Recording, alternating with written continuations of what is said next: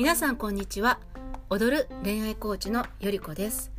この番組はサルサというペアダンスを19年間延べ1万5000人以上にお伝えしダンスの技術のみならず男女のお悩みも解決し人生を大きく変える人を続出させてきた私よりこが恋愛やパートナーシップのあれこれを赤裸々にお話するラジオ番組です。さて今日のお題ですが女性から話を聞いてほしいと言われた男性の正しい対応はです。はい、えー、ぶっちゃけますと私の話でございます。先日夫にお話を聞いてほしいんだけど聞いてもらえるって言ったんですね。ちょうどビジネスのことでへこんでおりましてちょっと誰かに話聞いてほしいなと思って夫に言ったんですで私はお話聞いてくれるっていうふうに聞いたんですねで夫もいいよって言ったんですがお話をしているうちにまあ夫が遮ってどんどん提案とか解決法をしてくるしてくるなんですよ。で最初は「うんうん」って聞いてたんですけどだんだんねなんか気持ち的にねあれ？私なんかこうやって助言受けるためにお話ししたんだっけ？って私話聞いてほしいって言ったよなと思ってもうカチンって爆発しちゃって私お話聞いてください聞いてくれるって聞いたよね。助言とか欲しいなんて言ってないよね一言もね。って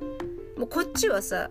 お話ししようと思ってるのにそんなねあまあダメ出しじゃないんだけどああした方がいいこうした方がいいって言われたらもう話す気なんてなくなっちゃうよ。っていう風に泣きながら泣きながら3回目言いますね。泣きながら夫に言いました。まあ溜まってたんでしょうね。そういう時ありますよね。分かってたからちゃんと理路整然と伝えられないなってちゃんと着地点を設けて話せないなって思ったからこそお話を聞いてほしいって最初にお願いをしたんですよね。うん。なかなかね言葉通りに話を理解するっていうのは能力だなと思います。でもそうやって私がもう泣いてね訴えたら夫はぬいぐるみをなでなでなでなでしながら、まあ、話を聞いてくれました。男の人基本的に着地点のないお話好きじゃないですよね。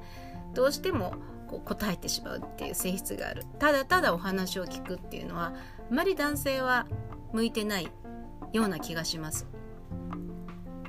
じゃあ女性はどうなんだっていうと女性もそうですね。ふんふんって聞けないです。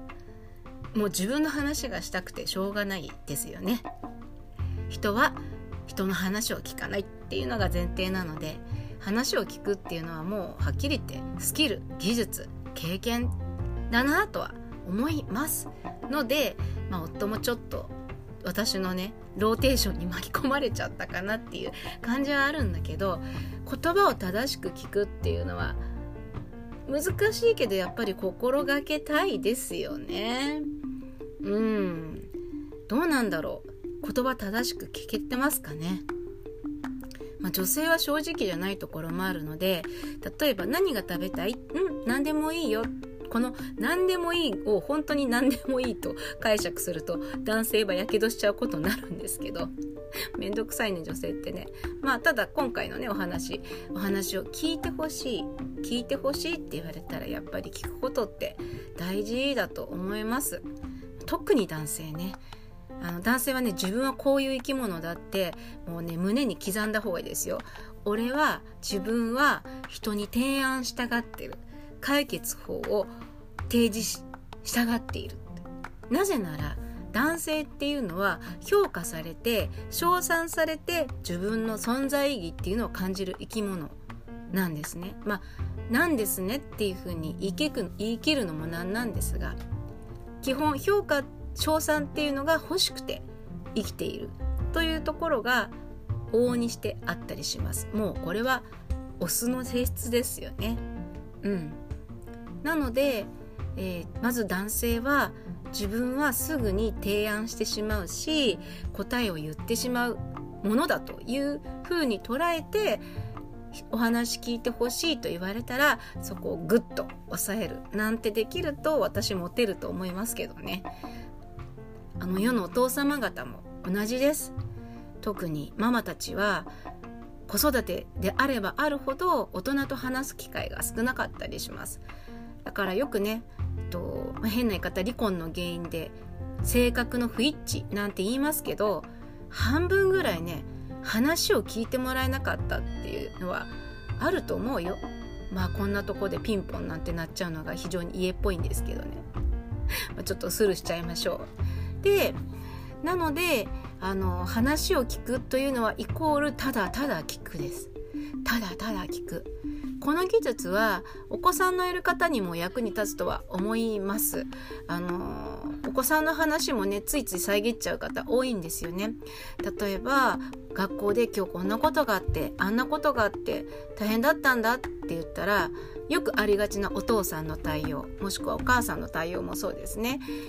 自分もなそうか大変だったな。俺もな小学校の時なこんな大変なことがあってあんな大変なことがあってっていつの間にやらお子さんの方が聞き役になってたりとかそんなことないですか？ねこれもまさに人の話を取っちゃうってやつですね。そう聞けない人って人のお話を取ってしまうんですよ。そういうところを気をつけていかないと対奥さん対子供に対してこうストレスというかね不平不満を溜め込んでいかせてしまうことになります。なので本当にただただ話を聞いてって言われる時はただただ話を聞くに徹する。これができるとだいぶ人間関係って円滑になると思いますよ。コミュニケーション術とかね会話力って言ってますけど聞く力ってめちゃくちゃ大事です。